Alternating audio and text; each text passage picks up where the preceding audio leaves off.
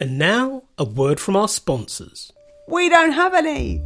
So, if you'd like to get in touch, we'll happily take some of your advertising budget off your hands for you. Just don't put all your eggs in one basket.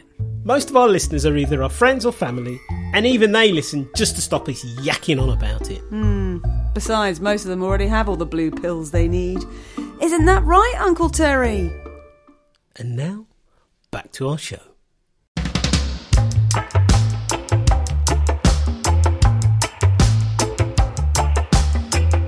All right, people, fasten your seatbelts, flip your tray tables up, return your seats to the upright position, and brace yourselves for impact.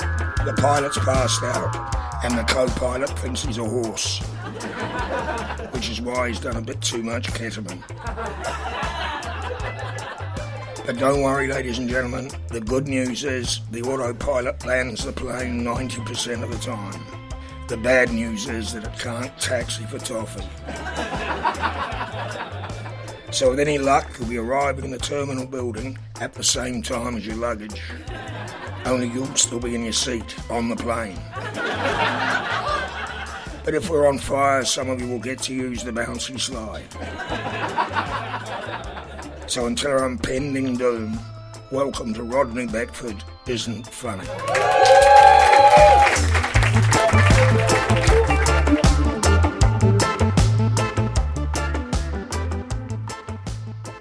Rodney Beckford isn't funny. Well, that's a pretty ballsy title for a comedy show. Yes, I know. I'm going to do a clever thing with the title at the end where I complete the sentence so it actually says, Rodney Beckford isn't funny. He's also a terrible writer and knows nothing about anything, everywhere, all at once, at the same time.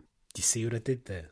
That's a really clever reference to the multiple Oscar winning film Everything Everywhere All at Once. Yeah, but it's not funny. I mean, having to explain what you did, why you did it, or even drawing attention to what you think is funny, particularly when it's just a play on words, isn't funny. Okay, okay, so what do you think I should do? Go get hit by a bus. And if you survive that, then you've got a funny story. I'm not about to risk life and limb just to prove how funny I am. Have you never heard of suffering for your art? Yeah, but six months in traction, that's crazy. And that's only if I survive. You're an organ donor, aren't you? Just think of all the lives you'll be saving. Uh, they can happily have my parts once I'm done with them and not before. I'm not looking to speed up the process, thank you very much. So think of something else. Okay, well, you could do a podcast. I mean, every idiot and their dog is doing a podcast these days. Yeah, I could. I could talk to comedians about being funny. Uh, no. Trust me. The last thing the world needs right now is yet another podcast by a comedian about comedians, being comedians, hosted by a comedian. Oh, go on, that's got me written all over it. No!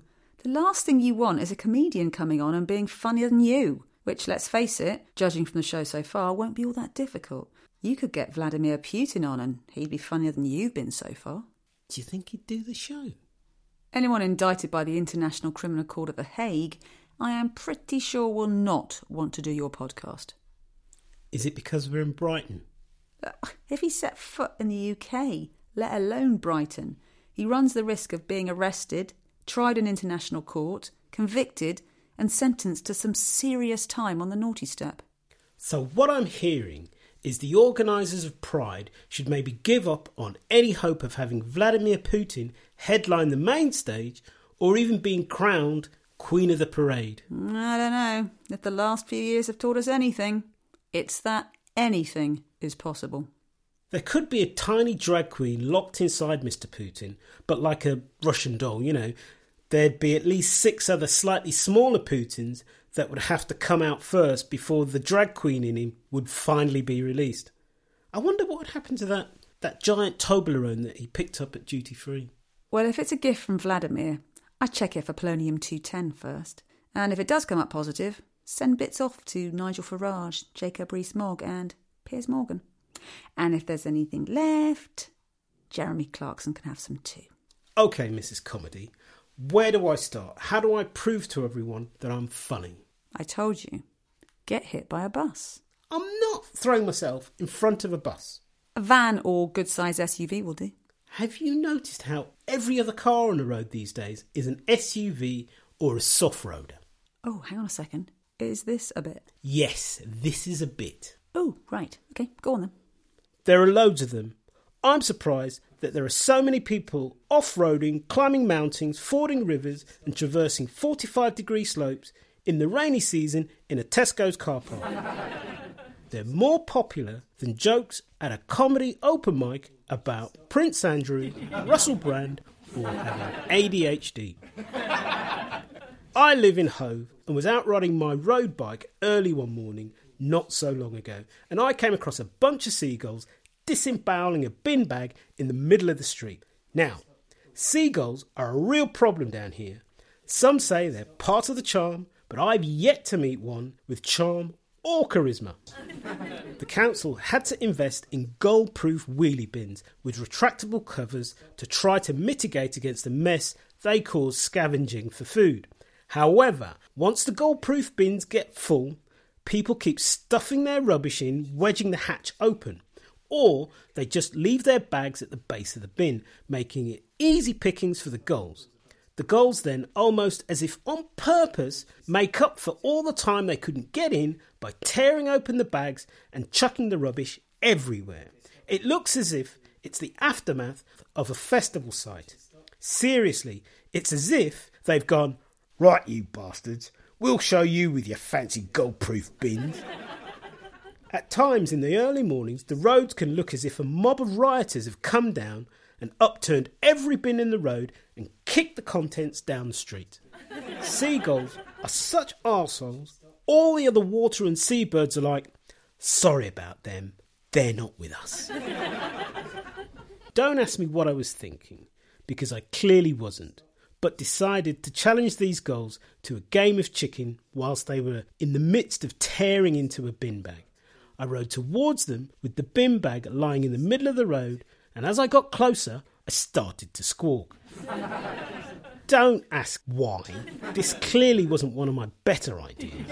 Of the five birds, I managed to spook two of them as I veered off at the last second, but they only fluttered up to some nearby car bonnets. The other three stood their ground, giving me the stink eyes to say, What's this fool up to? to be honest, I was a little annoyed that they didn't all fly away. It's one thing not to be taken seriously by people. It's a whole other level of humiliation not to be taken seriously by seabirds. I mean, they were big for gulls, there were more of them, but still, I'm the dominant species, right? Wrong. I was clearly overconfident. I had my cycle helmet on and I was on my carbon fibre road bike. Were it to all go wrong, I could always ride off, or so I thought. So, I turned around and rode back towards them, squawking as I gathered speed. I swear I saw the bigger bird go to the other birds. Sit tight, fellas. I'll deal with this dickhead. He's mine. It only starts flapping its wings and running towards me as it starts its takeoff sequence. Here's the thing it's only looking back that I can see the ridiculousness of the situation I found myself in. I'm foolishly playing chicken with a seagull in front of its seagull mates and it's playing its best frigging card, the power of flight. However, once it reveals its true wingspan, I'm pretty sure that that was a moment when I realised I'd have stood a better chance of winning if I'd have picked a fight with a bunch of white nationalists at a neo Nazi rally hosted by the English Defence now, I don't know about you, but living on the coast, you end up playing chicken all the time with all sorts of birds blackbirds, crows, magpies, even pigeons. You know they're going to move, and they know they're going to move. Mostly because you're in your car. it's an entirely different prospect on a push bike dressed in figure hugging lycra. I don't know if this particular bird could see the size of my balls through my cycling shorts. But once that thing got airborne and up to the altitude of my head, it was as if my nuts literally decided to leave my body. They were like, Nope, this is not going to end well for us. We're out of here. They slammed the door behind them, taking my confidence, resolve, and what little machismo I had left with them. the goal never veered off course, and if I hadn't, I may well have ended up in Sussex County Hospital Accident and Emergency Department with a seagull impaled in my head. As it was, I ended up in Sussex County Hospital Accident and Emergency Department after I was out chickened by a seagull. As I remember it, I turned away pretty early, so there was definitely no need for the vindictive little yellow billed flying white supremacist to brush its right wing across the top of my helmet. And that is not a euphemism, by the way. That's what the flying little arsehole did. Which freaked me out and caused me to lose control of my bike. I bounced off the side of a Land Rover Discovery into a Kia Sportage and smashed into the wing mirror of a BMW X5. This sent me careering into a Nissan Qashqai, glancing off and into a Range Rover Sport. Barely managing to stay on the bike after each deflection ended up being a cruel trick of fate, fooling me into thinking that I could recover and ride out of it. As it was, I ended up flying over the bonnet of an Audi Q5 buckling my front wheel, tearing the arse out of my cycling shorts, and cracking a bone in my wrist. Not to mention collecting a very unhealthy dose of road rash. So, I can say with confidence and first hand experience, you really are safer in an SUV in an accident. I bounced off six of them in one go and got properly messed up. Now, of course, the real message here is not to play chicken with seagulls in the street on a carbon fibre road bike. Seagulls are formidable birds. I and many other people like me can testify to coming off worse in encounters with them. And yes, okay, in my case, it may have been an incident of my own making, but they were being arseholes. However, they have my begrudging respect. I even slow down for them in my car now, mostly because they will mess up the front of a truck if you hit them at speed. so imagine what they do to my Honda Civic.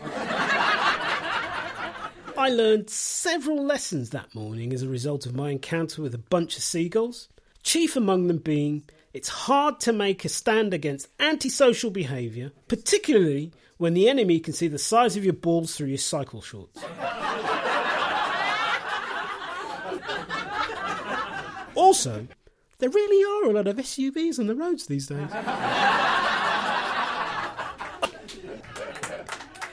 Yeah, okay, okay. It's pretty good. I'll give you that. It wasn't bad. It was both funny and amusing. But we don't know anything about you. We don't know who you are, what you care about, where you're from, or who you care about. Well, you know that I cycle. I wear lycra and. Have tiny balls, yes. But you're going to have to give us a bit more than one funny story. The audience has got to like you and trust you if you truly want to be funny. You're going to have to tell us about you. Well, what can I tell you about me? I find it's better to let people think I'm an idiot before opening my mouth and proving it. I still take two bottles into the shower. I wash my dishes with fairy liquid so that my hands are as soft as your face. And believe me, I've tried, Lord knows I've tried, but the only people better than a Kwik Fit fitter are a Formula One team, and they're a bit overpriced in my opinion for my Honda Civic. I'm happy to wait 10 minutes for a tyre change. Seriously, there's no rush. I've been vaccinated, all my shots, been dewormed, and am fully house trained, and I no longer try to lick my privates in public. Mostly because I can't reach. However, I have yet to learn how to walk and drink a takeaway cup of coffee without spilling it on myself. Yeah, I struggle with that last one too. But you can lick your privates. Yeah, birthdays and special occasions. But even then, I've got to stretch and warm up first. I've been a freelance cameraman for about 20 years now. So when the people I work with found out that I was doing stand up, they mostly said, that explains the dodgy camera work. and he'll be an Uber driver by the end of the year. also, cameramen aren't funny, which is usually said by soundmen. Another thing soundmen say is, Is it alright to cut through this video cable? Actually, that's not true. I lied. They never asked. Other people said, Stand up, stand up comedy? You're kidding, aren't you? He's about as funny as a prostate exam from Edward Scissorhands. Which I disagree with, by the way. If I was giving out prostate exams, humour would absolutely be the way I'd go to get through it. I'd be like, Can you tell how many fingers I'm holding up? or, Whatever you do right now, don't pull my finger. Some people said when they heard, I always knew there was something funny about him, which makes me sound like I'd held a bunch of vegans captive over a 10 year period and made them stitch their own clothing together out of animal hides, force them to wear leather sandals, and feed them cheese strings and KFC. However, the majority of the people I worked with actually congratulated me for getting away with whatever it was I did for as long as I'd done it without getting found out. The best advice I got was if you leave quietly and comedy doesn't work out, do the secret knock at the back door and we'll let you slip in the back way. Which was nice if I'd actually worked in a building or a studio with a back door. I didn't even know there was a secret knock. Cameraman, you say? Yes. Have you ever done porn? Everybody asks that. Porn is like professional wrestling. It's fake. It's about as real as a clean urine sample from a Russian shot putter, Snoop Dogg, or Lance Armstrong. You know who's going to win beforehand. There's a lot of overacting. There's far too many men wandering around with or without their underpants on. They spend half of their time with their heads between each other's legs. Someone always gets screwed. And no matter who ends up on top, eight out of ten times, someone always takes it in the face. Okay, smartass. Say goodbye to the audience. There's an audience. Hmm, apparently, it would appear that there are some pretty desperate sad sacks out there who will listen to just about anything. Really? I thought this was all in my head. Well, it's been recorded, edited, and is going to be put out there as a podcast. But I thought you said. Yes, it's against my better judgment. Oh, right. So. Yes, people get to judge for themselves as to how funny they think you are.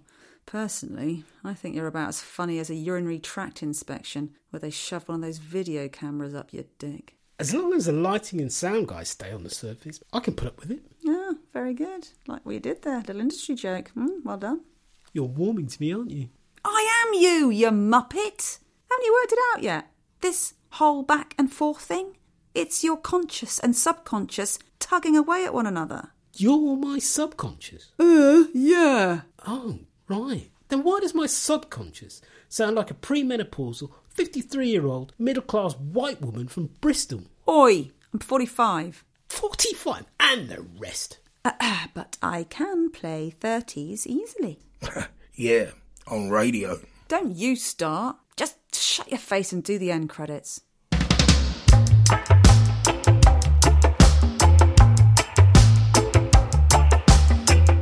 Rodney Beckford Isn't Funny was written, produced, edited, and engineered by Rodney Beckford, mostly because he's impossible to work with, petty, unreasonably demanding, a total dimwit, and farts more than a freezing gale. With additional performances from Tanya Chainey and me, Kevin McCarron. Oh, um, if you like the music, it's called Moonlight Caravan by Dexter and the Disciples. If you like this podcast, what's wrong with you? Go listen to Smartless, The Infinite Monkey Cage, That Thing Sue Perkins Does, or even Conan O'Brien Needs a Friend. Alternatively, you can like and subscribe to the remaining episodes, and don't forget to tell your friends and family. It's really just a giant Ponzi scheme. Honestly, there's way better stuff out there than this. This moron is also on the internet at www.rodneybeckfordcomedian.com and Instagram at rodneybeckfordcomedian. Also, I'm contractually compelled to say, if you enjoyed these two idiots, and you haven't already, give the Looking for a Third podcast a listen. If you like it, subscribe, rate, and give it a review. I think they think they'll be driving around in BMWs by the end of the summer.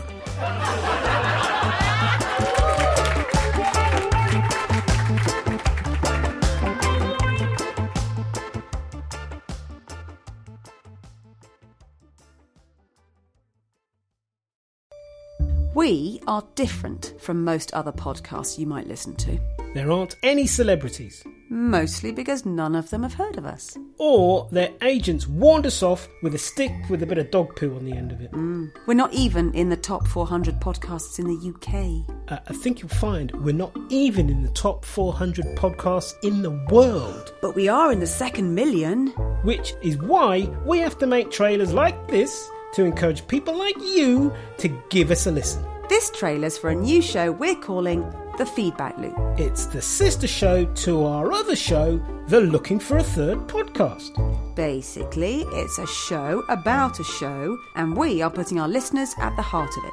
So we can blame you when it fails. Hey, that's not it. Look, all you have to do is listen to a couple of episodes of the Looking for a Third podcast. Doesn't matter which episode, personally, I'd go with Running Man Jim or Eddie the Artivist. The choice is yours, people. Then get in touch via Facebook or Instagram and tell us about yourselves, and we'll consider you for the show. There will be a test to prove that you listened to the very end. Oh, yeah, it's always worth listening to us to the very end. It's our thing. Oh, we are funny.